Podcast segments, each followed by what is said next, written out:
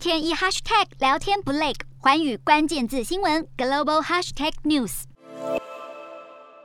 本周的国际新闻快评，我们从乌俄冲突场外的中美竞争来讨论为何美国要求北京加入对俄罗斯的制裁，但中国政府似乎不为所动，不但积极改善与印度的关系，甚至本周中国外长王毅还与俄罗斯的外长拉夫罗夫见面，强调两国合作关系不变。为何美国无法像过去一样透过外交手段来改变中国的态度？美国的对中政策出现了什么问题？而中美关系的恶化对世界又会有什么样的影响？台湾应该如何看待呢？回顾从一九七九年北京与华府建交以来，四十多年间，中美关系出现了极大的变化。从中美建交初期，中国积极配合美国的要求，双方各取所需，共享经济利益。在冷战的气氛之下，美国强势各个盟国的对外关系。美国政治人物虽然同样站在民意和国家利益的基础来做决策，但是二战时代的政治人物跟当今的决策者最大的差距在于，当年华府决策圈普遍对于这个世界有更深层的认知，因为世界大战让美国和盟友之间的连结更加紧密。政治人物之间多半除了行礼如仪的表面外交关系之外，多半有着私人交情。在决策时，即使是以美国优先，但总能理解和而不同的道理。可是随着冷战结束，美国新世代的政治人物不但没有经过二次世界大战的洗礼，连冷战时期强权对峙对于美国和整个世界所造成的影响认知也非常的有限。当今华府决策圈内有影响力的人士，大约可以分成三类：第一类是外交实务出身的战略专家，第二类是专精区域研究、对特定国家深入了解的智库学者，而第三类则是针对特定议题钻研法规制度、负责协商执行细节的谈判人员。过去的美中关系，在美国以强势主导国际局势、扮演世界领袖角色的情况之下，美中关系主要是由深知中国事务的专家学者先负责设定政策方向，再由外交实务人才进行战略规划，最后才由谈判专家做最后一步的交。涉和法规的制定，在这样的运作模式之下，中美之间虽然相互竞争，但多多少少可以做到不蒙其利。如今的美国整体氛围不再是想当世界领袖，从各项民调反映出新时代的美国人在美国中心论的教育之下，逐渐与世界脱节。为数不少的美国民众认为美国是世界上最强的国家，所以全世界都会愿意配合美国。可是他们忽略了外在时空已经产生了变化，也没有理解过去美国之所以强大。是因为对于世界的了解和建立与世界的连结，因此我们看见目前的美中关系陷入僵局，其实它并不是特例，而是美国对外关系共同的困境。目前美国的外交政策由于本身具有强烈立场的一些外交人士来主导决策，对于专家学者的建言，只有在能够帮助强化立场的情况之下才会被采用。当中美关系被鹰派抗中立场的外交人士定了调，设定中国就是美国最强大的敌人，所有对中国首熟悉的专家学者即使试图想让美国了解，面对中国应该更有智慧来竞争，恐怕都没有办法改变一心只想要击垮中国的鹰派论述。加上选举政治当中反中气氛，可以为美国的政治人物带来选票。从奥巴马、川普再到拜登，政治人物对于区域政治的了解有限，或者是身边的外交测试抱持的太强力的特定立场，中美关系当然就有很难有所突破。短期之内，我们看见的僵局如果继续发展下去，恐怕会将。让激烈的对抗更加的升级。以目前华府对于中国的反感程度来看，继续强化中美的对立冲突，可以真的为政治人物带来更多的支持和选票。所以，我们不难想象，美中之间的关系恐怕不太会在短期之内有所改变。可是，身为在第一岛链的台湾、日本、韩国，甚至是南部的菲律宾，因为对于美国的依赖，恐怕很难挡得住因为美中对抗而必须要被迫选边站的这个难题。在中美对抗的第一线，未来恐怕要更加的。谨慎，因为即使美国真的打算跟中国正面对决，美国的战略计划也是决战境外，而绝对不会让战争发生在美国的国土境内。美国的盘算不能够用黑白善恶来解释，而必须用国际关系的现实角度来衡量。问题是，东亚国家要解读美国的现实计算，是不是自己够聪明，懂得用自己的利益来判断应该如何回应，恐怕是大家应该要共同面对的问题。如果面对现实的利益，算计却打算诉诸情感的国族主义来回应，短期之内亚洲各国的政治人物或许可以真的让选民兴奋，得到更多的政治利益。可是长期来看，却很可能是不断的为未来累积风险。可惜选举政治导致政治人物不愿考虑长期的后果，也不需要为国家提出长远的愿景。在全球风险提高的时代，作为理智的公民，真的想要长治久安，恐怕就必须先得学会如何靠自己思考，而不是跟着政治人物或者是媒体风向来起舞了。Hello，大家好，我是环宇新闻记者涂文君。国际上多的是你我不知道的事，